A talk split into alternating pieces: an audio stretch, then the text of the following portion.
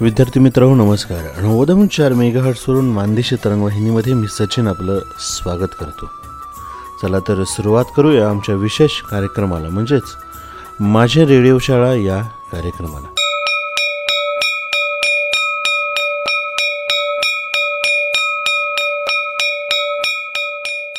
विद्यार्थी मित्रो आज वार शुक्रवार म्हणजे आजचा इयत्ता नववी आणि दहावीच्या अभ्यासाचा दिवस. चला तर सुरुवात करूया आजच्या अभ्यासाला.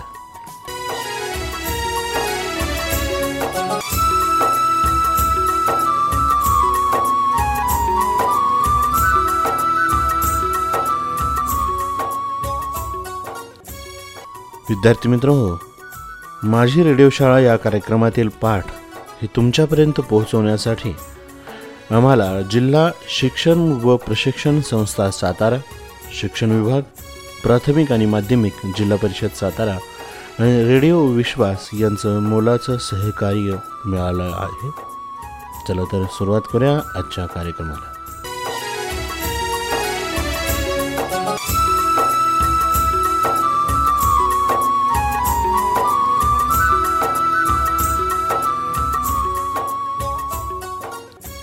सुरुवातीला इयत्ता नववी. इयत्ता नववीच्या विद्यार्थ्यांनी आपली पाठ्यपुस्तके आणि वह्या जवळ घेऊन बसायचं आहे जेणेकरून पाठ शिकवत असताना पाठाचं आकलन योग्य रीतीने होईल. चला तर सुरुवात करूया आजच्या नववीच्या पाठाला.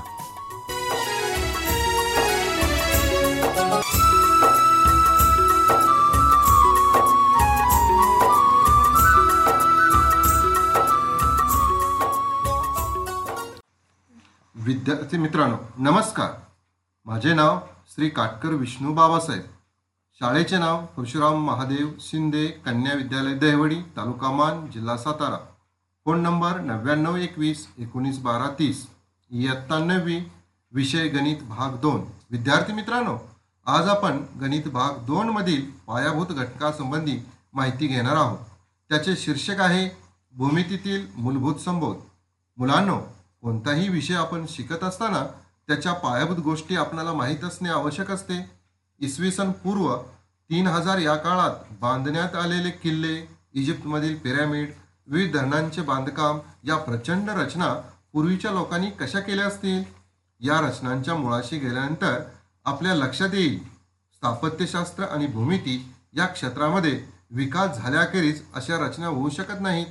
जमिनीचे मोजमाप करण्याच्या गरजेतून भूमिती या विषयाचा उगम झाल्याचे समजते. भू म्हणजे जमीन मिती म्हणजे मापन.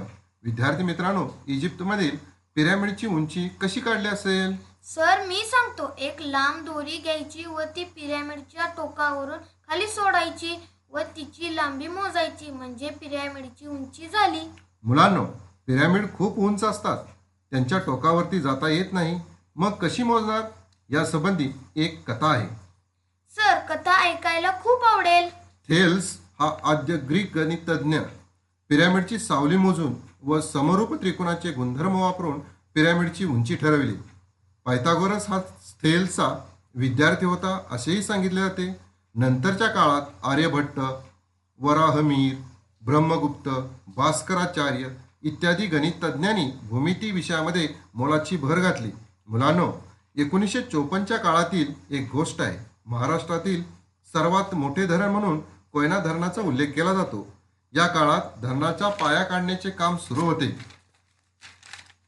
पाया काढत असताना प्रचंड पाणी धरणाच्या पायामध्ये येत असते.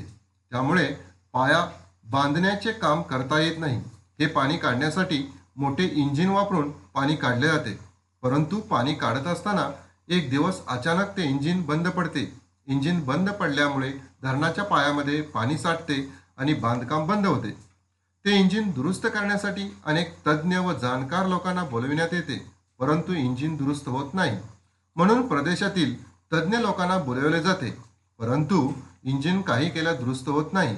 काम बंद राहते अनेक कामगार बसून राहतात अनेक दिवस जातात इंजिन काही दुरुस्त होत नाही. एक दिवस तेथील ग्रामीण भागात राहणारा अशिक्षित रामू लोहार नावाचा मुलगा ही बातमी ऐकतो आणि ते धरण पाहण्यासाठी जातो. या मुलाला भूमिती विषयातील प्रात्यक्षिकाचे ज्ञान असते परंतु त्याने कधीही शाळेचे तोंड पाहिलेले नसते. त्याच्या घरचे कोणीही शिकलेले नसते आणि त्यात गरीब परिस्थितीमुळे शाळेचा अभाव. रामू इंजिनच्या जवळ येतो अनेक लोक तेथे जमलेले असतात. रामू पुढे होतो आणि इंजिन इकडे तिकडे हलवतो व एकसमान प्रतलात बसवतो. हातोडीने एक दोन ठोकेही मारतो आणि आश्चर्य काय इंजिन चालू होते लोकांना खूप आनंद होतो. आनंदाने नाचू लागतात. त्यांचा आनंद गगनात मावत नाही. सर्व कामगार लोक गोळा होतात आणि विचारतात कोण आहे मुलगा ज्याने इंजिन चालू केले? अनेक मोठ्या तज्ज्ञ लोकांना ते जमले नाही. त्यावेळेस अनेक पत्रकार त्या ठिकाणी सरसावतात.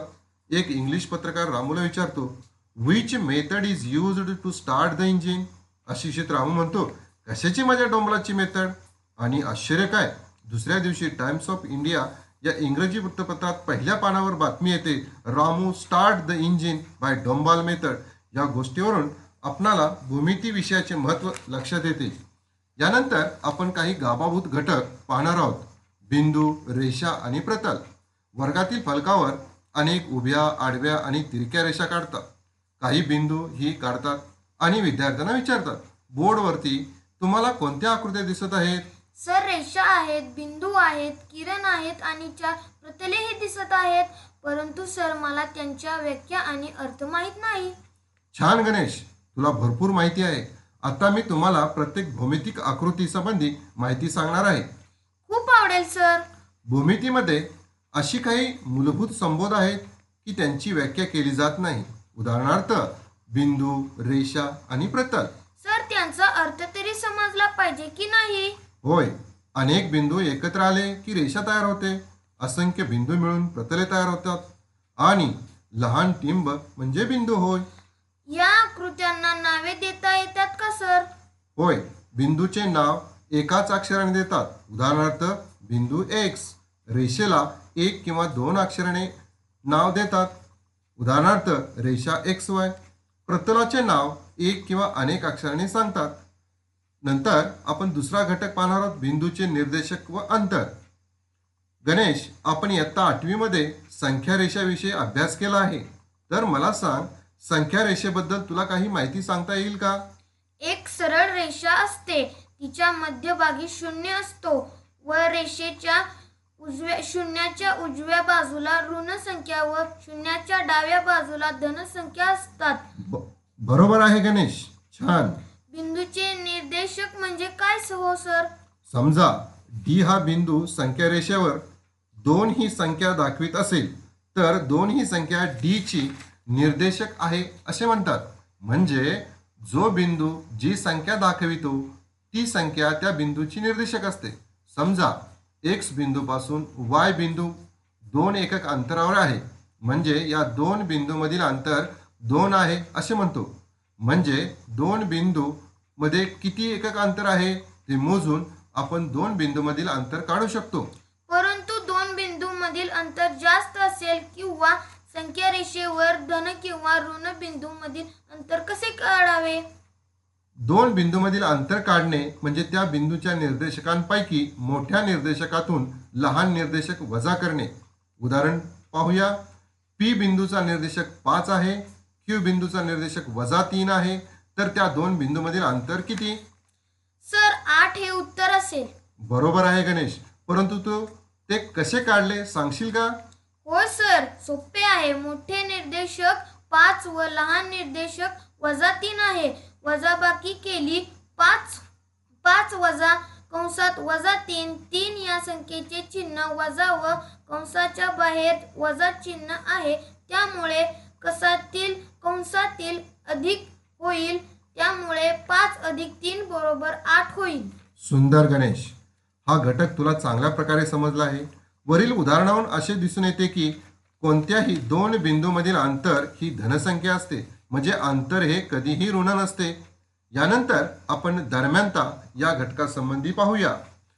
गणेश तुला वडापाव आवडतो का? हो सर. नाव काढल्याबरोबरच माझ्या तोंडाला पाणी सुटले. मग वडापाव कसा खातो? सर दोन पावांच्या मध्ये वडा ठेवतो. बरोबर आहे गणेश. म्हणजे वडा हा दोन पावांच्या दरम्यान आहे असे म्हणतात. हे उदाहरण आपण अक्षराच्या स्वरूपात पाहूया. जर पी क्यू आणि आर हे एकरेषीय बिंदू असतील तर तीन शक्यता संभवतात. सर कोणत्या तीन शक्यता असतात? बिंदू क्यू हा बिंदू पी व आर यांच्या दरम्यान आहे. दोन बिंदू आर हा पी व क्यू यांच्या दरम्यान आहे किंवा बिंदू पी हा आर व क्यू यांच्या दरम्यान आहे असे आपणाला सांगता येईल. समजा पी क्यू आर हे एकरेषीय बिंदू आहेत. तर पी आर अंतर बरोबर पी क्यू अंतर अधिक क्यू आर अंतर. म्हणजे थोडक्यात जो बिंदू डबल येतो तो बिंदू इतर दोन बिंदूंच्या दरम्यान आहे असे म्हणतात. एक रेषीय बिंदू म्हणजे काय हो सर? एकाच सरळ रेषेवर येणाऱ्या बिंदूंना एकरेषीय बिंदू म्हणतात. कारण जर दिलेले बिंदू एकाच सरळ रेषेवर नसतील तर त्यांना नैकरेषीय बिंदू म्हणतात. उदाहरण समजा गोंदवले दहिवडी आणि पुशेगाव हे तीन तीर्थक्षेत्रे आहेत. गोंदवले ते दहिवडी अंतर सहा किमी आहे आणि गोंदवले ते पुशेगाव अंतर एक्केचाळीस किमी आहे आणि दहिवडी ते पुशेगाव अंतर पस्तीस किमी आहे. तर कोणते गाव इतर दोन गावांच्या दरम्यान असेल? सर पुसेगाव आणि गोंदवले या दोन गावांच्या मध्ये म्हणजे दरम्यान देवडी हे गाव असेल. उत्तर बरोबर आहे. परंतु कसे काढले ते सांगशील का रे? होय सर गोंदवले ते देवडी अंतर सहा किमी व देवडी ते पुसेगाव अंतर पस्तीस किमी. या दोन अंतरांची बेरीज एक्केचाळीस किमी येते. म्हणजे देवडी हे मध्यभागी येणार म्हणजेच दरम्यान येणार. मुलांनो काही कृती तुम्ही करावायच्या आहेत. त्या दोन कृती तुम्ही घरून करून आणा. एक एका शेतकऱ्याने त्याच्या शेतात डाळिंबीची बाग सरळ ओळीमध्ये लावली आहे. प्रत्येक ओळीतील डाळिंबाचे झाड सरळ रेषेत आहे. का हे कसे तपासाल तुम्ही? दुसरं उदाहरण आहे मुलांनो आज एक उदाहरण पाहू. कवायतीसाठी मुलांना सरळ ओळीमध्ये उभे राहण्यास सांगितले आहे. प्रत्येक ओळीतील मुले सरळ रेषेत आहेत का हे कसे तपासाल तुम्ही? यानंतर आपण घटक रेषाखंड किरण आणि रेषा पाहणार आहोत. गणेश रेषाखंड म्हणजे काय ते सांगू शकतोस का? सर या ठिकाणी दोन शब्द मिळून एक शब्द तयार झालेला आहे. म्हणजे रेषा आणि खंड यांचा अर्थ रेषाचा तुकडा होय. छान गणेश. रेषाखंडाला दोन अंत्यबिंदू असतात आणि त्या दोन अंत्यबिंदूमधील अंतर त्या रेषाखंडाची लांबी म्हणतात. रेषाखंडाला रेख असेही संबोधले जाते. सर किरण म्हणजे काय? गणेश ज्या आकृतीला एक आरंभबिंदू असतो व एक बाणाचे टोक असते त्या आकृतीला किरण म्हणतात. गणेश आपणाला कोठे कोठे पाहावयास मिळते? सर सूर्याचे किरण लाईटचे किरण. गणेश किरणाची उदाहरणे बरोबर सांगितलीस. छान. वरील आकृत्यांना नावे कसे देतात? रेषाखंड ए बी किंवा रेख ए बी आणि किरण पी क्यू अशा प्रकारे दोन अक्षराने किंवा एका अक्षराने ही नावे दिली जातात. उदाहरणार्थ रेषाखंड यल किंवा किरण यम. सर रेषा म्हणजे मला माहीत आहे परंतु तिची व्याख्या सांगता येत नाही. मी आकृती काढू शकतो? छान गणेश. रेषा म्हणजे किरण ए बीचा बिंदू संच. आणि त्याच्या विरुद्ध किरणांचा बिंदू संच मिळून जो संयोग संच तयार होतो तो म्हणजे रेषा ए बी हा बिंदू संच होय. रेख ए बीचा बिंदू संच हा रेषा ए बीच्या बिंदू संचाचा उपसंच असतो. थोडक्यात दोन विरुद्ध किरण एकत्र एकाच सरळ रेषेत जोडले की रेषा तयार होते. रेषेचे नाव एक किंवा दोन अक्षराने सांगतात. यानंतर आपण एकरूप रेषाखंड म्हणजे काय ते पाहूया. गणेश तुला एकरूप या शब्दाचा अर्थ माहीत आहे का? सर मला त्याचा अचूक अर्थ सांगता येत नाही. काही हरकत नाही. मी समजावून देतो. एकरूप म्हणजे समान लांबीचे रेषाखंड होय. सर एकरूप रेषाखंड म्हणजे ज्या दोन रेषाखंडाची लांबी सारखी असते त्यांना एकरूप रेषाखंड म्हणतात. अगदी बरोबर. गणेश याचे उदाहरण पाहूया. जर लांबी ए बी बरोबर लांबी सी डी तर रेख ए बी एकरूप रेख सी डी असे होईल. यानंतर घटक रेषाखंडाच्या एकरूपतेचे गुणधर्म पाहूया. जर दोन किंवा अनेक रेषाखंड एकरूप असतील तर त्यांच्या संबंधी आपण काही शक्यता सांगू शकतो. ते म्हणजे एकरूप रेषाखंडाचे गुणधर्म होय. कोणते असतात ते गुणधर्म? ज्या पद्धतीने त्रिकोणाचे एकरूपतेचे गुणधर्म असतात. त्याचप्रमाणे रेषाखंडाच्या एकरूपतेचे गुणधर्म असतात. गुणधर्म एक परावर्तनता. रेख ए बी एकरूप रेख ए बी. म्हणजे प्रत्येक रेषाखंड हा स्वतःशी एकरूप असतो. सर थोडक्यात विज्ञानातील प्रकाशाची परावर्तन प्रतिमा होय काय? होय. गुणधर्म क्रमांक दोन सममितता. रेख ए बी एकरूप रेख सी डी. तर रेख सी डी एकरूप रेख ए बी. म्हणजे पहिला रेषाखंड दुसऱ्या रेषाखंडाशी एकरूप असेल तर दुसरा रेषाखंड पहिल्या एक रेषाखंडाशी एकरूप असतो. बरोबर आहे गणेश. तिसरा गुणधर्म आहे संक्रमकता. जर रेख ए बी एकरूप रेख सी डी आणि रेख सी डी एकरूप रेख ई एफ तर रेख ए बी एकरूप रेख ई एफ होय. थोडक्यात असे म्हणतात येईल की पहिला रेषाखंड दुसऱ्याशी एकरूप असेल व दुसरा रेषाखंड तिसऱ्याशी एकरूप असेल तर पहिला रेषाखंड तिसऱ्याशी एकरूप असतो. यानंतरचा घटक आहे रेषाखंडाचा मध्यबिंदू. गणेश आपण रेषाखंडाचा अभ्यास केला आहे. तर मला सांग रेषाखंडाला किती मध्यबिंदू असतील? सर अनेक मध्यबिंदू असावेत असे मला वाटते. कसे काय गणेश? अरे प्रत्येक रेषाखंडाला एक आणि एकच मध्यबिंदू असतो. कारण मध्यबिंदूमधून रेषाखंडाचे समान दोन भागामध्ये विभाजन होते. जर A dash M dash B असेल तर रेक ए एम एकरूप रेक बी एम तर यम बिंदू हा रेक ए बीचा मध्यबिंदू आहे असे म्हणतात. यानंतरचा घटक आहे रेषाखंडाची तुलना. रेषाखंडाची तुलना हा घटक शिकविताना मी नेहमी एक गोष्ट सांगतो. ती अशी की शहरामध्ये एक मुलगा यू पी एस सी परीक्षेला बसलेला असतो. त्यावेळी पेपरमध्ये एक प्रश्न येतो. पेपरमध्ये एक रेषाखंडाची आकृती असते आणि खाली प्रश्न असतो दिलेला रेषाखंड लहान आहे की मोठा आहे ते सांगा. हा मुलगा आपल्या वडिलांबरोबर या प्रश्नावर चर्चा करत असतो. बाबा या प्रश्नाचे उत्तर काय असेल? मला या प्रश्नाचे उत्तर सांगता आले नाही. बाबा म्हणतात मी यावर विचार करतो आणि उत्तर सांगतो. त्यावेळेस त्याच्या घरात काम करणारी मोलकरीण हे संभाषण ऐकत असते. त्यावेळी ती मोलकरीण म्हणते प्रश्न अतिशय सोपा आहे. ती म्हणते मी सांगते त्याचे उत्तर. त्या रेषाखंडाच्या बाजूला त्याच्यापेक्षा मोठा रेषाखंड काढायचा आणि म्हणायचे दिलेला रेषाखंड लहान आहे. आणि दिलेल्या रेषाखंडापेक्षा लहान रेषाखंड काढायचा आणि म्हणायचे दिलेला रेषाखंड मोठा आहे. रेषाखंडाची तुलना करणे म्हणजे लहान मोठेपणा होय. रेषाखंडाची लांबीवरून रेषाखंड मोठा आहे की लहान आहे याची तुलना करणे म्हणजेच रेषाखंडाची तुलना होय. म्हणजे रेषाखंडाच्या लांबीवरून त्याच्या लहान मोठेपणा ठरला जातो. अगदी बरोबर आहे गणेश. यानंतरचा आपण घटक पाहणार आहोत रेषाखंडाची किंवा किरणाची लंबता. लंब याचा अर्थ काटकोन होय. समजा दोन किरण एकमेकांना काटकोनात छेदत असतील तर ते एकमेकांना लंब असतात. किंवा दोन रेषाखंड एकमेकांना काटकोनात छेदत असतील तर ते एकमेकांना लंब असतात. किंवा एक किरण व एक रेषा एकमेकांना काटकोनात छेदत असतील तर ते एकमेकांना लंब असतात. यावरून रेषाखंडाची किंवा किरणाची लंबता सांगतात. यानंतरचा घटक आहे बिंदूचे रेषेपासूनचे अंतर.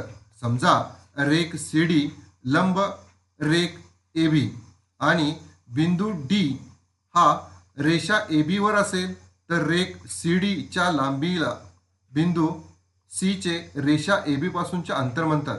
किंवा बिंदू डीला सी डी या लंबाचा लंबपात असेही म्हणतात. कोणत्याही रेषेपासून काटकोनात एखाद्या बिंदूचे अंतर म्हणजे बिंदूचे रेषापासूनचे अंतर होय. यानंतरचा घटक आहे सशर्त विधाने आणि व्यत्यास. विद्यार्थी मित्रांनो जी विधाने जर तर रूपात लिहिता येतात त्यांना सशर्त विधाने म्हणतात. सशर्त विधानात जरने सुरू होणाऱ्या विधानास पूर्वांग आणि तरने सुरू होणाऱ्या विधानास उत्तरांग असे म्हणतात. उदाहरणार्थ समभुज चौकोनाचे कर्ण परस्परांना लंब दुभाजक असतात. जर वापरून हे विधान असे होईल जर दिलेला चौकोन समभुज असेल तर त्याचे कर्ण परस्परांना लंब दुभाजक असतात.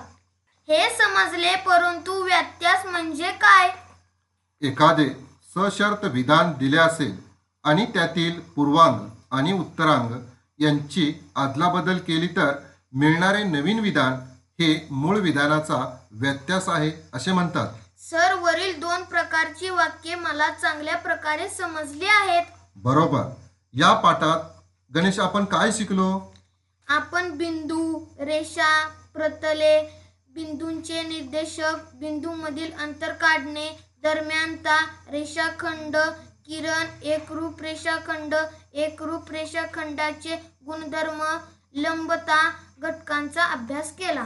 विद्यार्थी मित्रांनो आपण बिंदू रेषा प्रतल बिंदूचे निर्देशक बिंदूमधील अंतर काढणे दरम्यानता रेषाखंड किरण एकरूप रेषाखंड एकरूप रेषाखंडाचे गुणधर्म लंबता याचप्रमाणे रेषाखंडाचा मध्यबिंदू रेषाखंडाची तुलना कशी करतात बिंदूचे रेषेपासूनचे अंतर कसे काढतात सशर्त विधाने आणि त्याचा व्यत्यास या घटकांची माहिती पाहिली. आपण कोण त्रिकोण चौकोन या आकृत्यांचे अनेक गुणधर्मांचा अभ्यास केला. हे गुणधर्म आपण प्रायोगिक पद्धतीने शिकलो. या इयत्तेत आपण भूमिती या विषयाकडे वेगळ्या दृष्टिकोनातून पाहणार आहोत. या दृष्टिकोनाचे श्रेय इसवी सन पूर्व तिसऱ्या शतकात होऊन गेलेले ग्रीक गणिती युक्लिड यांच्याकडे जाते. भूमिती विषयाची त्या काळात जी माहिती होती तिचे सुसंबंध संकलन यांनी केले. त्यात सुसूत्रता आणली. त्यांनी प्रामुख्याने असे दाखवले की काही स्वयंसिद्ध व सर्वसामान्य विधाने ग्रहितके म्हणून स्वीकारली यावरून नवीन गुणधर्म सिद्ध करता येतात. सिद्ध केलेल्या गुणधर्मांना प्रमेय असे म्हणतात.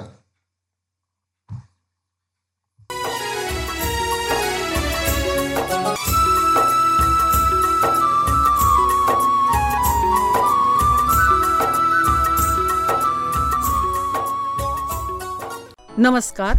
मित्रांनो मी स्वाती जोशी.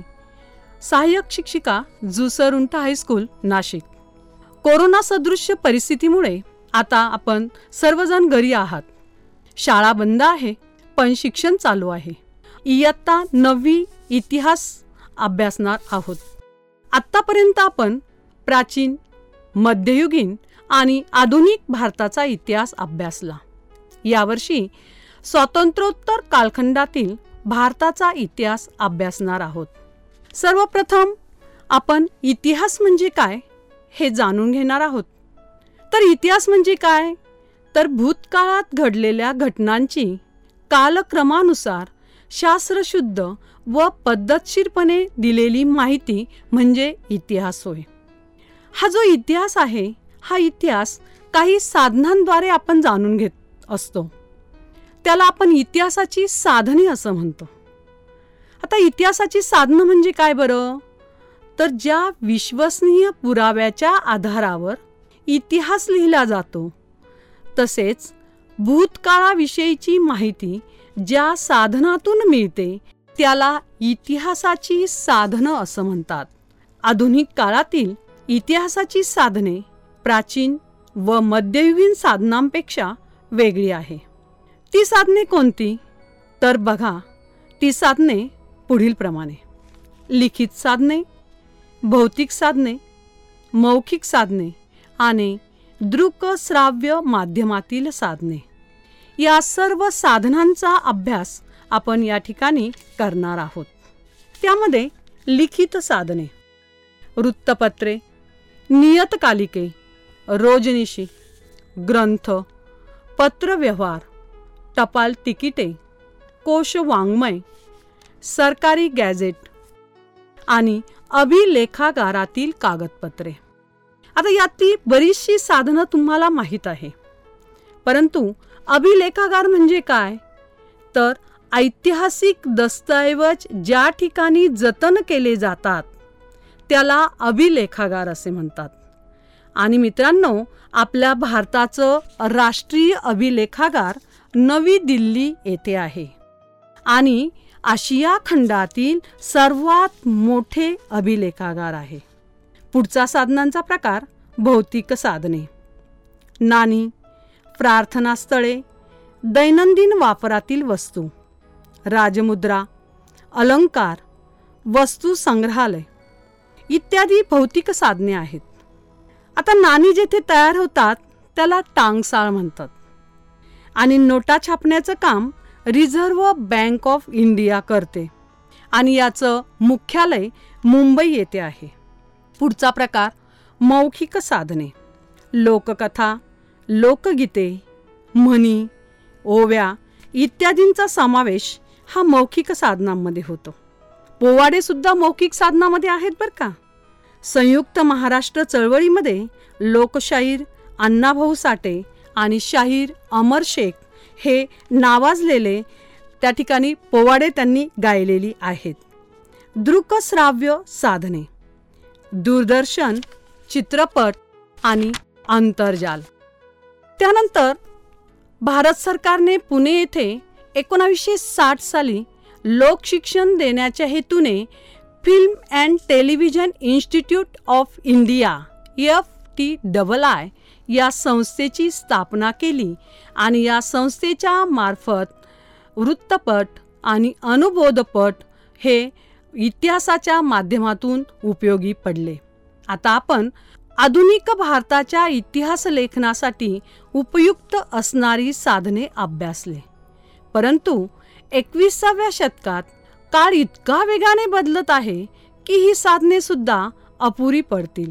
त्यामुळे नवी साधने पुढे उदाहरणार्थ घरगुती टेलिफोन ते मोबाईल या प्रवासात पेजर नावाचं साधन संपर्कासाठी आले होते. ते जेवढ्या वेगाने आले तेवढ्याच वेगाने ते संपुष्टात आले. संपुष्टात आले म्हणजे काय झालं? नाहीसे झाले. बंद पडले. आता तर इंटरनेटचा उपयोग इतिहासाच्या अभ्यासासाठी केला जातो. यानंतर आपण आधुनिक भारताच्या इतिहासातील एकोणावीसशे साठ नंतर ज्या घडामोडी झाल्या त्याचा अभ्यास करणार आहोत.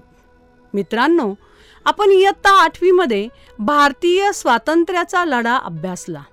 त्यावरून तुम्हाला माहीत आहे की इसवी सन एकोणावीसशे सत्तेचाळीसमध्ये आपला देश स्वतंत्र झाला आणि एकोणावीसशे पन्नासमध्ये संविधानाचा स्वीकार करत भारताचे सार्वभौम लोकशाही राष्ट्र निर्माण झाले. आणि आपल्या भारताचा खऱ्या अर्थाने राज्यकारभार सुरू झाला. एकोणावीसशे साठच्या दशकात भारताच्या राजकीय परिस्थितीवर परिणाम करणाऱ्या अनेक घडामोडी घडल्या. पोर्तुगीजांच्या राजवटीखाली असलेल्या गोवा दीव व दमन या प्रदेशाची मुक्तता झाली व ते भारतीय संघराज्याचा भाग बनले.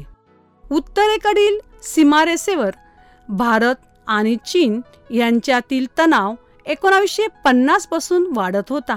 या तणावाची परिणती अखेर दोन्ही देशामधील सीमारेषा युद्धात झाली.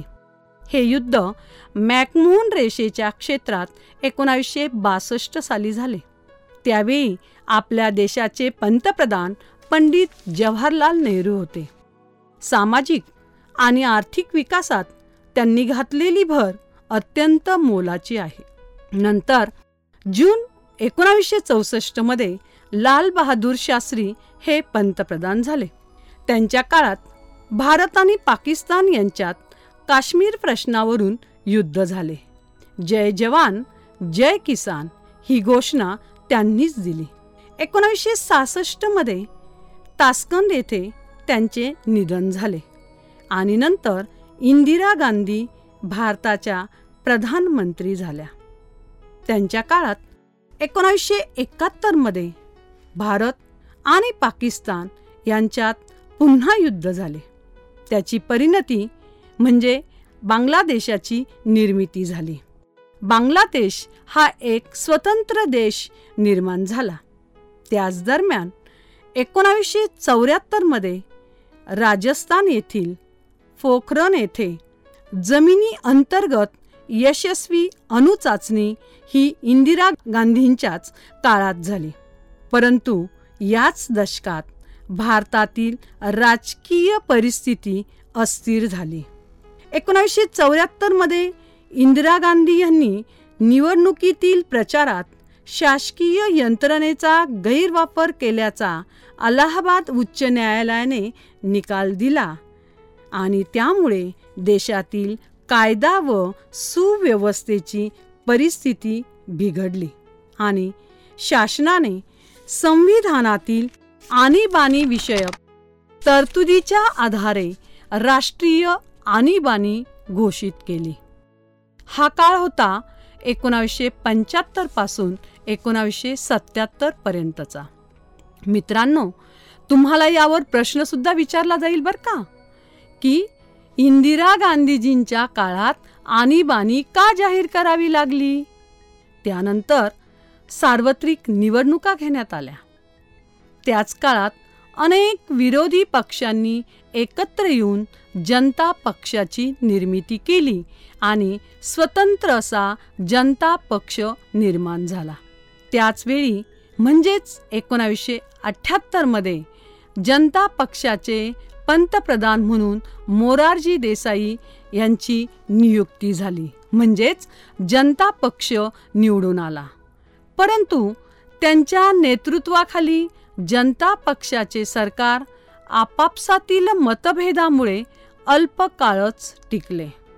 मित्रांनो तुम्हाला सकारण स्पष्ट करण्यासाठी पुन्हा प्रश्न विचारला जाऊ शकतो की मोरारजी देसाई यांचे सरकार अल्पकाळच टिक एकोणावीसशे ऐंशीमध्ये निवडणुका झाल्या आणि इंदिरा गांधी यांच्या नेतृत्वाखाली काँग्रेस पक्ष सत्तेवर आला. या दशकात भारतीय राजकीय व्यवस्थेला अनेक आव्हानांना सामोरे जावे लागले. त्याच कालावधीमध्ये शिखांनी पंजाबमध्ये स्वतंत्र खलिस्तान राज्याच्या मागणीसाठी आंदोलन सुरू केले. या आंदोलनास पाकिस्तानचा पाठिंबा होता. एकोणावीसशे चौऱ्याऐंशीमध्ये अमृतसर येथील सुवर्ण मंदिरात आश्रय घेतलेल्या अतिरेक्यांना बाहेर काढण्यासाठी भारतीय लष्कर पाठवावे लागले. त्याच काळात इंदिरा गांधींच्या सुरक्षा रक्षक पथकातील शीख रक्षकांनीच त्यांची हत्या केली आणि नंतर पुन्हा एकोणावीसशे चौऱ्याऐंशीमध्ये राजीव गांधी इंदिरा गांधीजींचा मुलगा यांनी प्रधानमंत्री म्हणून सूत्रे हाती घेतली. त्यांनी भारताच्या अर्थव्यवस्थेत आणि विज्ञान व तंत्रज्ञानाच्या क्षेत्रात अनेक सुधारणा घडून आणण्याचा प्रयत्न केला. आता आपण या एकोणावीसशे साठच्या घडामोडीमध्ये अनेक इथून पुढे पंतप्रधानांचा त्यांची कारकीर्द त्याचा अभ्यास करणार आहोत. यानंतर पुढच्या सत्रामध्ये आपण एकोणावीसशे चौऱ्याऐंशी नंतर कोणकोणते पंतप्रधान होऊन गेले? त्यांची कारकीर्द कशी होती याचा आढावा पुढील भागामध्ये घेणार आहोत. धन्यवाद.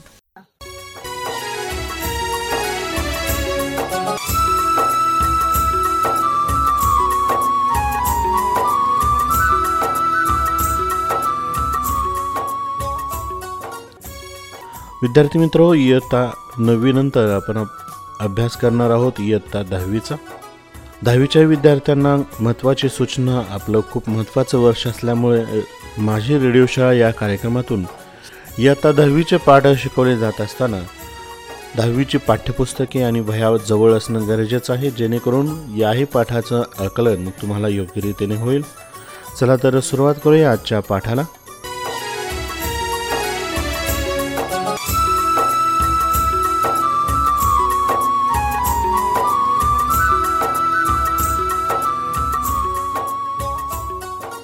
गुड मॉर्निंग सातारा मी आनंद शिंदे महात्मा गांधी विद्यालय सनबोर. लर्निंग विथ रेडिओ या उपक्रमामध्ये आपलं सहर्ष स्वागत करतो. या उपक्रमामध्ये आपण रोज नवनवीन पाठांची माहिती घेत आहोत. आज आपण इयत्ता दहावी विषय मराठी पद्यपाठ उत्तम लक्षण कवी संत रामदास या कवितेविषयी अधिक माहिती जाणून घेणार आहोत.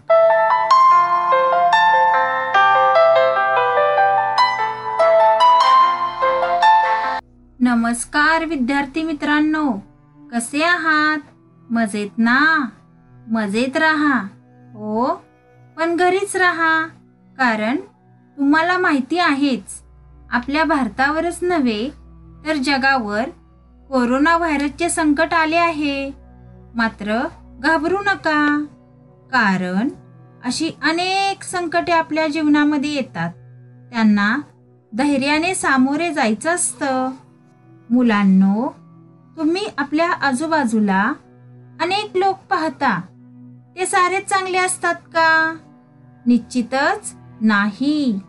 मुलांनो एक गोष्ट तुम्हाला सांगते. माणसे कधीच वाईट नसतात. त्यांच्यातले गुण चांगले किंवा वाईट असतात. इयत्ता दहावीच्या मराठी पाठ्यपुस्तकामध्ये संत रामदासांची एक कविता आहे. उत्तम लक्षण नावाची अतिशय सुंदर अशी रचना आहे. ही कविता आज आपण ऐकणार आहोत. संत रामदासांच्या काव्याची ठळक वैशिष्ट्ये म्हणजे त्यातील सामाजिक जाणीव समाजाच्या नैतिक आणि आध्यात्मिक उन्नतीविषयी अखंड जागरूकता आणि अतीव तळमळ संत रामदास यांच्या काव्यात आढळते. आध्यात्मिक विचारांचे प्रतिपादन करणारे टीका ग्रंथ स्फुट प्रकरणे आख्यान काव्ये करुणाष्टके उपदेशपर रचना अभंग पदे भूपाया आरत्या स्तोत्रे असे विविध प्रकारचे वाङ्मय त्यांनी निर्माण केले. दासबोध ही त्यांची संपूर्ण स्वतंत्र कृती असून त्यातून त्यांचा व्यासंग चिंतन. समाजाचे व जनरीतींचे त्यांनी केलेले सूक्ष्म अवलोकन प्रत्ययाला येते. मनाचे श्लोक हे त्यांचे अत्यंत लोकप्रिय आणि सर्वतोमुखी असणारे काव्य आहे. संत रामदासांनी या रचनेत आदर्श व्यक्तीची लक्षणे सांगितली आहेत. आदर्शत्वाची संकल्पना स्पष्ट करताना त्यांनी काय करावं आणि काय करू नये याबाबत मार्गदर्शन केले आहे. सत्याचा मार्ग स्वीकारावा विवेकाने वागावे कीर्ती वाढवावी असा संदेश या रचनेतून संत रामदास देतात. चला तर मग बाबा श्रेया आणि सचिन यांच्या संवादातून ती लक्षणे ते गुण आपण जाणून घेऊया.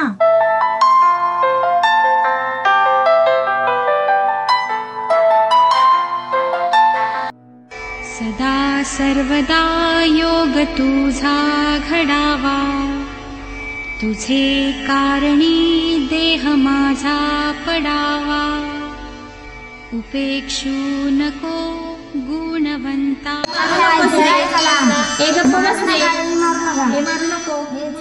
अरे मुलांनो किती हा दंगा? मनाचे श्लोक ऐका बाबा बाबा मनाचे श्लोक म्हणजे काय हो? बाळांनो मनाचे श्लोक म्हणजे मनाच्या शुद्धतेसाठी सामर्थ्यासाठी समर्थ रामदासांनी लिहिलेले श्लोक. बाळानं तुम्हाला माहिती आहे काय? समर्थ रामदास कोण होते? बाबा मला माहिती आहे. आपल्या महाराष्ट्रामध्ये अनेक संत होऊन गेले. त्यापैकी एक म्हणजे समर्थ रामदास होय.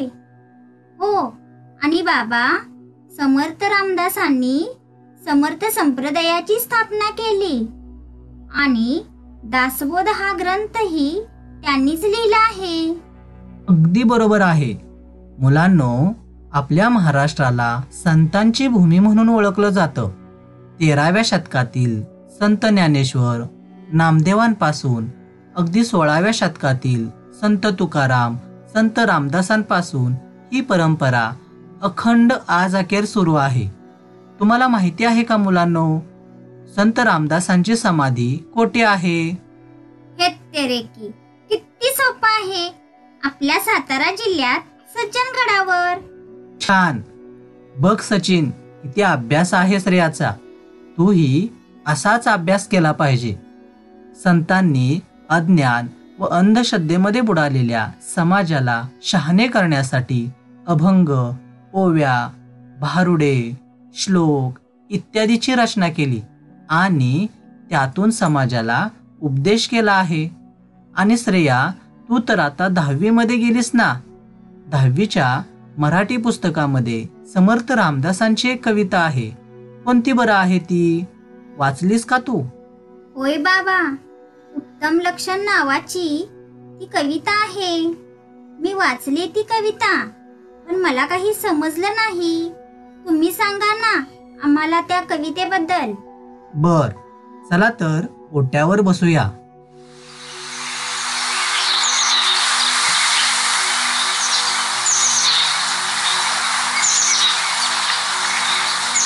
ऐका आता उत्तम म्हणजे आदर्श गुण संपन्न आणि लक्षण म्हणजे गुण वैशिष्ट्ये.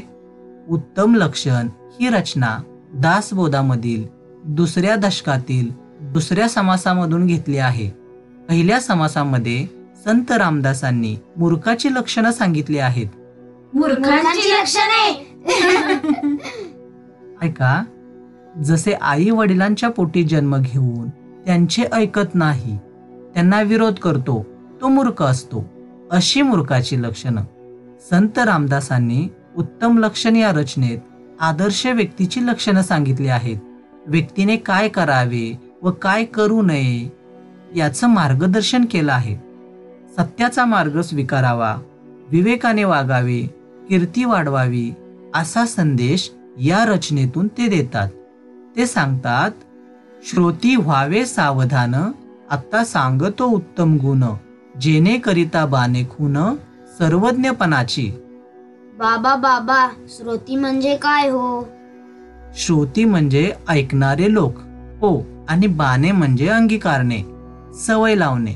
उत्तम पुरुषाची लक्षणे सांगताना संत रामदास श्रोत्यांना म्हणतात तुम्हाला आता मी उत्तम गुणसंपन्न व्यक्तीची लक्षणे सांगतो. ती तुम्ही सावध मनाने ऐकावीत. ही लक्षणे ऐकून सर्व गोष्टी जाणण्याची खून अंगी बांधवावी सर्व गोष्टी जाणण्याची क्षमता तुमच्यामध्ये निर्माण होईल. त्यापुढे संत रामदास म्हणतात वाट पुसल्याविन जाऊ नये फळ ओळखल्याविन खाऊ नये पडिली वस्तू घेऊ नये एकाएकी. उचल्याविन म्हणजे काय हो बाबा? उचल्याविन म्हणजे विचारल्याशिवाय. संत रामदास सांगतात पूर्ण माहिती असल्याशिवाय कोणत्याही रस्त्याने जाऊ नये. म्हणजे बघा एखाद्या गोष्टीची आपणास पूर्ण माहिती नसल्यास ती गोष्ट करूच नये. आधी पूर्ण माहिती करून घ्यावी मगच ती गोष्ट करावी. वाटेतील अडथळे जाणून घेतल्याशिवाय प्रवास करू नये. कोणतेही काम करताना त्यातील अडचणी जाणून घेणे गरजेचे असते. त्याचबरोबर फळाचे गुण ओळखल्याशिवाय ते खाऊ नये. रस्त्यात पडलेली वस्तू अचानक उचलून घेऊ नये. यासारखे गुण असलेली व्यक्ती सज्जन समजली जाते. पुढे संत रामदास सांगतात जनी आर्जव तोडू नये पापद्रव्य जोडू नये पुण्य मार्ग सोडू नये कदाकाळी बाबा आर्जव तोडू नये म्हणजे काय करायचं नक्की? बाळानो त्याचा अर्थ आहे लोकांनी केलेल्या विनंतीचा मान करावा. तिचा अवमान करू नये. पाप कपट दुष्टबुद्धीने मिळवलेल्या संपत्तीचा साठा करू नये. वाईट मार्गाने कपट करून पैसा मिळवू नये. पुण्याचा सतशील मार्ग सोडू नये. सदवर्तन कधीही सोडू नये. हो बाबा आम्हाला शाळेतही सांगितलंय की आपण जे जे करतो ते सारं देव पाहत असतो व त्या सगळ्या गोष्टींची फळे आपल्याला भोगावी लागतात. अगदी बरोबर आहे सचिन. म्हणूनच संत रामदासांनी चांगल्या गोष्टी कराव्या. व वाईट गोष्टी करू नयेत असे या कवितेतून सांगितले आहे. पुढे ते म्हणतात तोंडाळाशी भांडू नये वाचाळाशी तंडू नये संत संग खंडू नये अंतर्यामी. बाबा वाचाळ म्हणजे काय हो? वाचाळ म्हणजे व्यर्थ बडबड करणारा. मुलांनो संत रामदास यामध्ये सांगतात भांडकुदळ व्यक्तीशी कधीही भांडू नये व्यर्थ बडबड करणाऱ्या व्यक्तीशी तंटा करू नये. कारण त्यातून काहीही साध्य होत नाही. संतांची संगत कधीही सोडू नये. मनापासून झालेली संतांची मैत्री कधीही सोडू नये. बाबा संत रामदासांनी कितीतरी चांगल्या गोष्टी सांगितल्या आहेत. हो ना. पुढे ते सांगतात आळसे सुख मानू नये. चहाडी मनास आणू नये. शोधिल्याविन करू नये. कार्य काही.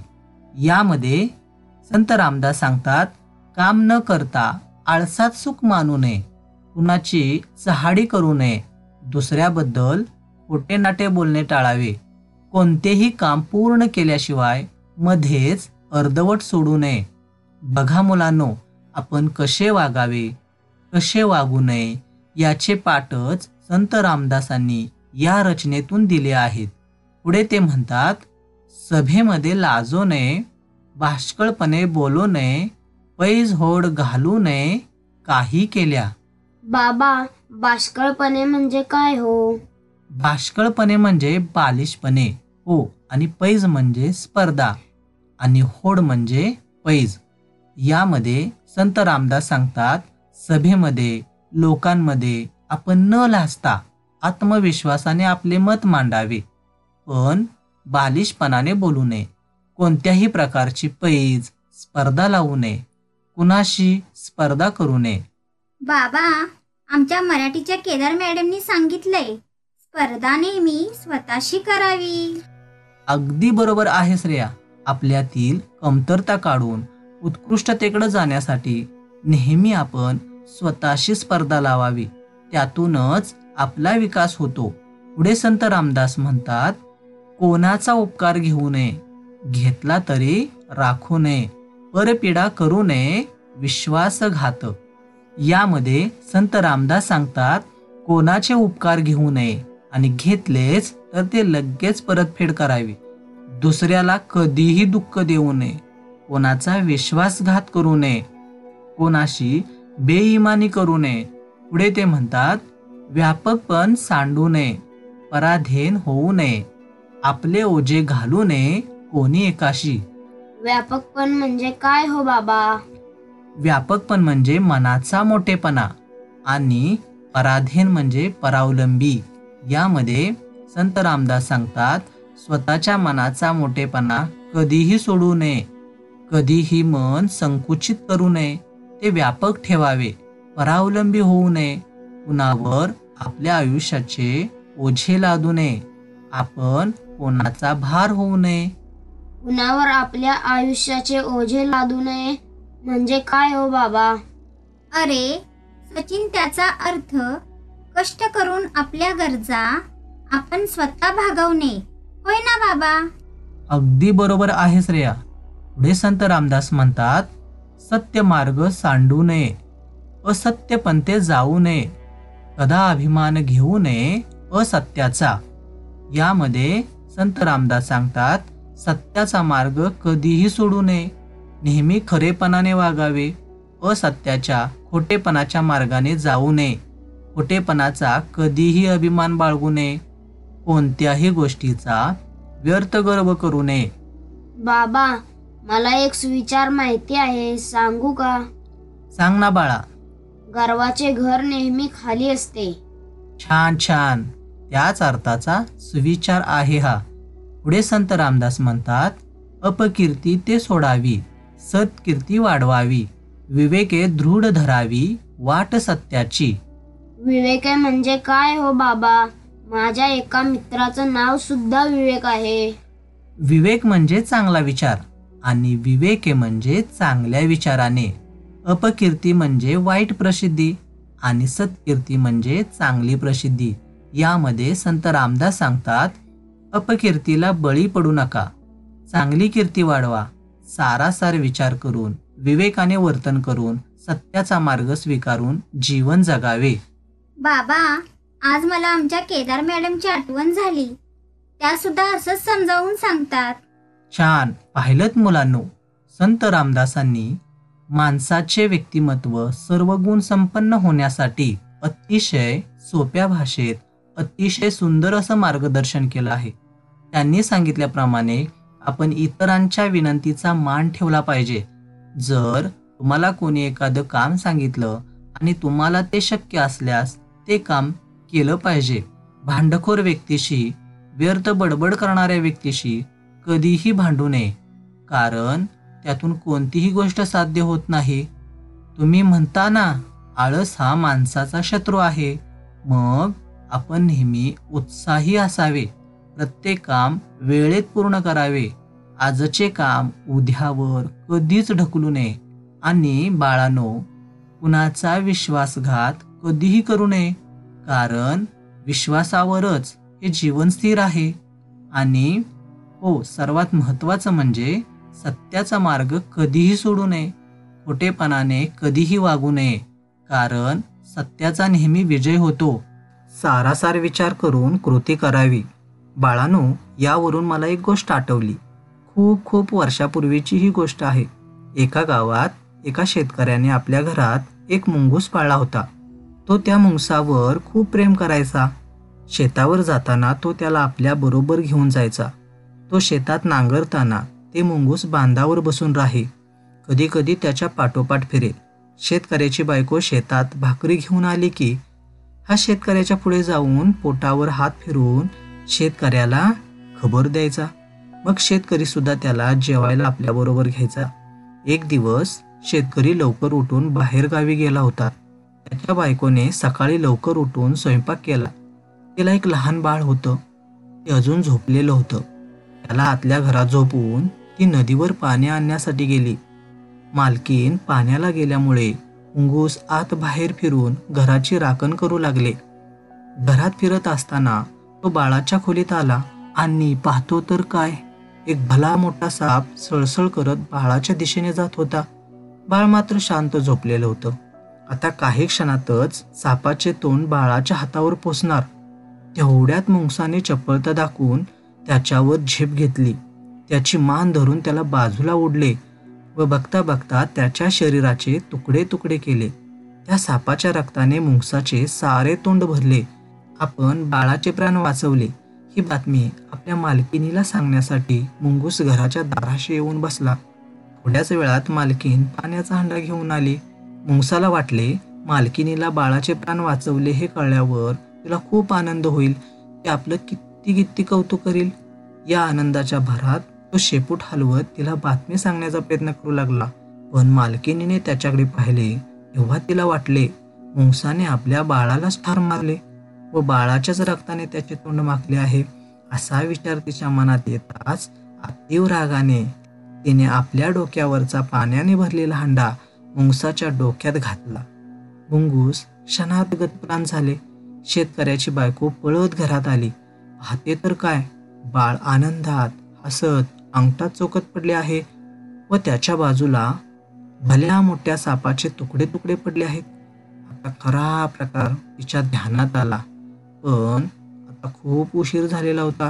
कारण हांड्याच्या मारामुळे मुंगूस केव्हाच मरून पडला होता. ती त्या गुन्हे मुंगसासाठी शोक करू लागली. पण त्याचा आता काहीच उपयोग होणार नव्हता. म्हणून बाळांनो आपल्या जीवनातील असे अनेक प्रसंग येतात. तेव्हा विचार करून निर्णय घ्यायचे असतात. नाही तर शेतकऱ्याच्या बायकोसारखी पश्चाताप करण्याची वेळ आपल्यावर सुद्धा येते. बघा मुलांनो कितीतरी संस्काराच्या गोष्टी संत रामदासांनी सांगितल्या आहेत. मग सांगा मुलांनो तुम्ही आज काय शिकलात? बाबा आज आम्हाला खूप शिकायला मिळाले. आपल्याला सुंदर जीवन जगायचे असल्यास संत रामदासांनी सांगितल्याप्रमाणे काय करावे?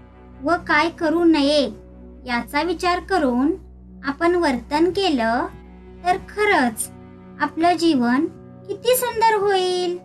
छान छान.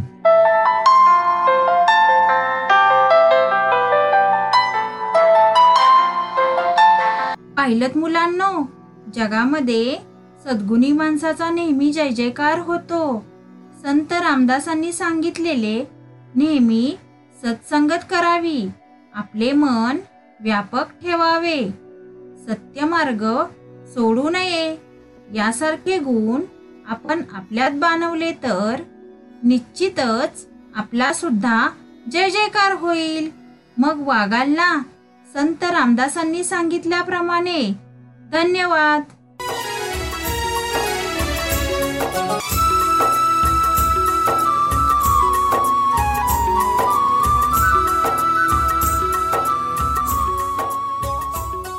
नमस्कार श्रोतेहो आज आपण इयत्ता दहावी या वर्गातील इतिहास आणि राज्यशास्त्र या विषयाच्या संदर्भात विचार करणार आहोत. मित्र हो इतिहास लेखनाची काही उद्दिष्ट असतात. पहिलं उद्दिष्ट सांगितलं जातं भूतकालीन घटनांची क्रमशः संगती लावून त्याचे आकलन ऐतिहासिक घटनांची माहिती तपासणं भ्रांत कल्पना काढून तथ्य शोधणं इतिहास साधनातील विश्वासार्हता ठरवण्यासाठी त्या त्या क्षेत्रातील तज्ज्ञ व्यक्तींची आवश्यकता असते बरं का? कोणत्या घटकातील आवश्यक तज्ज्ञ असतात? तर त्यातला एक तज्ज्ञ आवश्यक असावा लागतो आणि तो म्हणजे दस्तऐवजातील भाषा व लिपी जाणणारे. अक्षरांचे वळण व भाषाशैली कोणत्या काळातील आहे याचे जाणकार दस्तऐवजांसाठी वापरलेल्या कागद निर्मितीचा काळ जाणणारे तज्ज्ञ अधिकारदर्शक मुद्रांचा अभ्यास करणारे दस्तऐवजातील संदर्भांचा माहितीचा अभ्यास करणारे इतिहास तज्ज्ञ इतिहास संशोधनास सहाय्यभूत होणाऱ्या काही संस्था आणि शाखाही कार्यरत आपल्या देशामध्ये असलेल्या पाहायला मिळतात. यामध्ये पुरातत्व शाखा आहे अभिलेखागार संस्था हस्तलिखितांचा अभ्यास शाखा अक्षर वाटिकाशास्त्र भाषा रचनाशास्त्र नानकशास्त्र शाखा वंशवळीचा अभ्यास शाखा अशा काही शाखा यामध्ये काम करत असतात. इतिहास लेखन म्हणजे काय? तर वेळोवेळी मिळालेल्या पुराव्यांचं चिकित्सापूर्वक संशोधन करून भूतकालीन घटनांची मांडणी करणाऱ्या लेखन पद्धतीला इतिहास लेखन असं म्हटलं जातं. इतिहासकार कोणाला म्हणायचं? तर इतिहासाची चिकित्सापूर्वक मांडणी करणाऱ्या संशोधकाला इतिहासकार असे म्हटले जाते. अर्थातच इतिहास लेखन करणारे इतिहासकार जे असतात ते नेमकं करतात काय? तर इतिहासकाराला वाचकापर्यंत जे पोहोचवायचं आहे त्याप्रमाणे तो भूतकालीन घटनांची निवड करत असतो. इतिहासकाराने निवडलेल्या घटना आणि त्याच्या वैचारिक दृष्टिकोन यावर त्याची लेखनशैली निश्चित होत असते. प्राचीन काळात इतिहास लेखनाची परंपरा जगभर नव्हती. भूतकालीन स्मृतींचं जतन वडीलधाऱ्यांकडून ऐकलेल्या पूर्वजांच्या पराक्रमाच्या गोष्टी कहाण्या गीते व पोवाडे गुहाचित्रे याद्वारे स्मृतींचे जतन केले जाते. आधुनिक इतिहास लेखनात याच गोष्टी इतिहासाची साधने झाली आहेत बरं का? फ्रान्समध्ये लुव संग्रहालयात सुमारे चार हजार पाचशे वर्षापूर्वीचा सुमेर संस्कृतीच्या काळातील शिलालेख ठेवलेला आहे. सुमेर राज्यातील राजांची युद्धे संघर्ष यांच्या नोंदी व योद्ध्यांची चित्रे या लेखावर कोरलेली आपल्याला पाहावयास मिळतात. याचबरोबर अठराव्या शतकात युरोपात तत्त्वज्ञान व विज्ञान या क्षेत्रात चांगली प्रगती झाली होती. या काळात युरोपात जे महत्त्वाचे विचारवंत होऊन गेले त्यात रेने देकार्त हे नाव वरच्या क्रमानं घ्यावं लागेल. अर्थातच डिस्कोर्स ऑन द मेथड हा ग्रंथ रेने देकार्तनं लिहिला. फ्रान्समधला हा विचारवंत होता. ऐतिहासिक साधनांची विशेषतः कागदपत्रांची विश्वासार्हता तपासून घेणं आवश्यक आहे. आधुनिक तत्वज्ञानाचा जनक म्हणूनही तो ओळखला जातो. दुसरा विचारवंत हॉल्टियर कॅन्डिड नावाचा ग्रंथ त्यांनी लिहिला. हाही फ्रान्समधला विचारवंत होता. फ्रान्सच्या राजघराण्याशी संबंधित व्यक्तीवर त्यांनी उपरोधात्मक लिखाण केलं. म्हणून त्याला वर्षभर बॅस्टिलच्या तुरुंगातही डांबलं होतं. पुढे त्याला फ्रान्समधून हाकलूनही दिलं. मात्र नंतर तो इंग्लंडला गेला. इतिहासाची मांडणी करताना मानवी जीवनाचा सर्वांगीण विचार व्हायला हवा असं त्याचं मत होतं. हॉल्टेरला आधुनिक इतिहास लेखनाचा जनक असं म्हटलं जातं.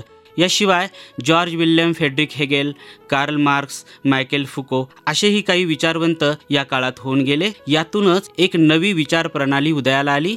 याला ॲनल्स प्रणाली असं म्हटलं जातं. ॲनल्स प्रणाली म्हणजे काय? विसाव्या शतकाच्या सुरुवातीला फ्रान्समध्ये ॲनल्स ही इतिहास लेखनाची प्रणाली उदयाला आली. इतिहासाचा अभ्यास म्हणजे फक्त राजकीय घडामोडी राजे व त्यांची युद्धे महान नेते एवढ्या पुरता मर्यादित नसतो. तत्कालीन हवामान स्थानिक लोक शेती व व्यापार तंत्रज्ञान दळणवळण व संपर्क साधने सामाजिक विभागणी व समूहाची मानसिकता याचाही अभ्यास करणे महत्त्वाचे मानले जाऊ लागले आणि त्यातून ही ॲनल्स एक नवी प्रणाली उदयाला आली. साहजिकच श्रीवादी इतिहास लेखन या दरम्यान केले गेले. स्त्रियांच्या दृष्टिकोनातून केलेली इतिहासाची पुनर्रचना ही स्त्रीवादी इतिहास लेखनाची भूमिका आहे. ही भूमिका सीमा द बोहा हिने मांडली.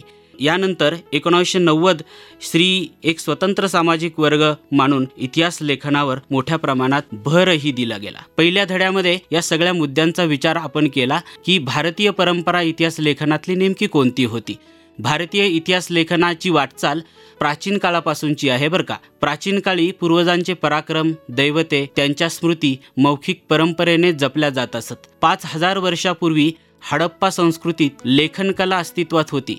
परंतु लिपीचे वाचन करण्यात यश आले नाही आजही. भारतातील प्राचीन लिखित साहित्य नाणी मूर्ती शिल्प ताम्रपट शिलालेख इत्यादी कोरीव लेखांच्या स्वरूपात आहेत. मौर्य सम्राट अशोक याच्या म्हणजे इसवी सन सणाच्या तिसऱ्या शतकापासून भारतीय लेखनाची सुरुवात होते. प्राचीन भारताच्या इतिहासाची लिखित साधने कोणती? तर मित्र हो पुराणे आणि अन्य धर्मग्रंथ रामायण व महाभारत यासारखी महाकाव्य. जैन व बौद्ध धर्मग्रंथ परकीय प्रवासांची प्रवास वर्णने इत्यादी आपल्याला या संदर्भामध्ये लिखित साधनं सांगता येतील. प्राचीन लिखित साधनातून आपणास विविध प्रकारची माहिती मिळते.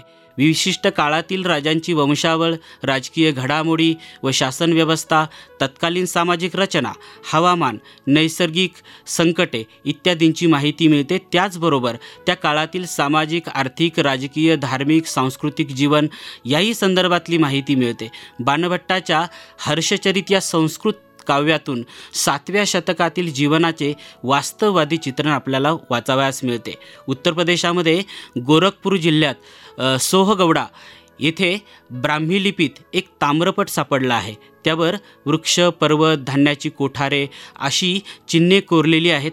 कोठारातील धान्य जपून वापरण्याचा आणि दुष्काळाच्या वेळी कशी काळजी घ्यावी या संदर्भातील हे आदेश असावेत असे साधारणपणे मानले जाते.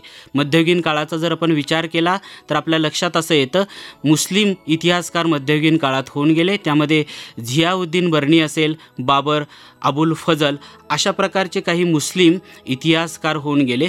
मुस्लिम इतिहासकारांच्या लेखनाची काही वैशिष्ट्ये आहेत. त्यातली त्यातलं पहिलं वैशिष्ट्य सांगायचं म्हटलं तर भारतातील मुस्लिम इतिहासकारांच्या लेखनावर अरबी व फारसी इतिहास लेखनाचा प्रभाव होता. मुघल राज्यकर्त्यांची स्तुती व त्यांची असलेली निष्ठा त्यांच्या लेखनात व्यक्त होताना आपल्याला पाहायला मिळते. अल बेरुनी प्रसिद्ध मुस्लिम इतिहासकार मोहम्मद गझनीच्या पहिल्या स्वारीच्या वेळी इसवी सन दहाशे बावीसमध्ये मोहम्मदाबरोबर भारतात आला. भारतभर प्रवास करून संस्कृत ग्रंथांचा त्याने अभ्यास केला. तारिके हिंद नावाचा ग्रंथही त्यांनी लिहिला. असं म्हटलं जातं. त्यांनी एकशे पन्नास ग्रंथ लिहिले गेलेले आहेत. या बरोबरच आपल्या लक्षात असं येईल की बखर हा एक मोठा वाङ्मय प्रकार या काळातच लिहिला गेला. बखर शब्दाचा कोशातील अर्थ आहे हकीकत किंवा बातमी किंवा इतिहास कथानक किंवा चरित्र. खबर या फारसी शब्दापासून तो बनला असावा. ज्या काळात मराठीवर फारसी भाषेचा प्रभाव होता त्याच काळात बखरी लिहिल्या गेल्या. भाऊसाहेबांची बखर पानिपतची बखर सभासद बखर होळकरांची कैफियत इत्यादी या बखरी प्रसिद्ध असलेल्या आपल्याला पाहावयास मिळतात. भारतीय इतिहास लेखनात हे ब्रिटिश अधिकारीही प्रामुख्यानं होते. त्यामध्ये सर अलेक्झांडर कनिंगहॅम अठराशे साठ साली स्थापन झालेल्या भारतीय पुरातत्व सर्वेक्षण या शासकीय खात्याचे हे पहिले संचालक होते. काश्मीरमधील मंदिरांच्या वास्तुशिल्पावर लेखनही त्यांनी केले आहे. नानकशास्त्र मंदिरे स्तूप भूगोल यावरही त्यांनी पुस्तके लिहिलेली आपल्याला पाहायला मिळतात. John Marshall Grant Duff sir William Jones Friedrich Max Muller अशाही प्रकारचे काही पाश्चात्य इतिहास लेखक यामध्ये होऊन गेले. हे इतिहास लिहिणारे ब्रिटिश अधिकारी होते. भारतात एकोणीसाव्या शतकात इंग्रजी शिक्षण पद्धती सुरू झाली. इंग्रजी शिकलेल्या भारतीय इतिहासकारांना प्राचीन भारतीय संस्कृतीचे महत्त्व जाणल्यामुळे किंवा आत्मजाणीव झालेल्या या इतिहासकारांनी इतिहास लेखन केले त्या लेखनाला राष्ट्रवादी इतिहास लेखन असे म्हटले जाते. विष्णूशास्त्री चिपळूणकर न्यायमूर्ती महादेव गोविंद रानडे वि का. राजवाडे स्वातंत्र्यवीर सावरकर अशी राष्ट्रवादी लेखकांची नावे आपल्याला सांगता येतील. स्वातंत्र्योत्तर काळाचा जर आपण विचार केला तर मार्क्सवादी इतिहास लेखनही मोठ्या प्रमाणात केले गेले. भारतीय कम्युनिस्ट पक्षाचे संस्थापक कॉम्रेड श्रीपाद अमृत डांगे यांनी मार्क्सवादी इतिहास लेखन केले. कॉम्रेड शरद पाटील रामशरण शर्मा दामोदर धर्मानंद कोसंबी हे मार्क्सवादी विचाराचे लेखक होते. याचबरोबर समाजातील हजारो वर्ष उपेक्षित राहिलेल्या समाजवर्गाचा इतिहास लिहिण्याची सुरुवात मार्क्सवादी इतिहास लेखनापासून झाली. समाजाच्या तळास इतिहास लेखनाची सुरुवात झाली पाहिजे असे अँटोनिओ ग्रामची या इटालियन तत्त्वज्ञाचे मत होते. गुलामगिरी या ग्रंथात महात्मा फुलेंनी शूद्रांच्या शोषणाचा इतिहास सांगितला आहे. डॉक्टर बाबासाहेब आंबेडकरांनी who were the Shudras the untouchable अशा ग्रंथांमधून दलितांवरील अन्यायाला वाचा फोडलेली आहे. या दरम्यानच्या काळामध्ये प्रारंभीच्या काळात प्रामुख्यानं पुरुष इतिहासकार असल्याने स्त्रियांच्या कामगिरीकडे दुर्लक्ष झाले. स्त्रियांनी निर्माण केलेल्या साहित्यात ताराबाई शिंदे यांनी स्त्री पुरुष तुलना हा ग्रंथ लिहिला. Pandita Ramabai the high caste Hindu woman अशा स्वरूपाचा ग्रंथ लिहिला. या ग्रंथांच्यामुळे इतिहासाच्या प्रश्नाकडे किंवा एकूणच स्त्रियांच्या प्रश्नाकडे लक्ष वेधलेले आपल्याला पाहायला मिळते आणि त्यातून एका नव्या विचाराला सुरुवात झालेली आपल्याला पाहायला मिळते. मित्र हो अशा पद्धतीनं या दोन पाठांचा आपण अभ्यास केलेला आहे. आपणही या पाठाच्या संदर्भात विचार करायला हवा आणि त्यातून कोणकोणत्या प्रकारचे प्रश्न निर्माण होऊ शकतात किंवा कोणकोणते प्रश्न असू शकतात याचा आपण विचार करूयात.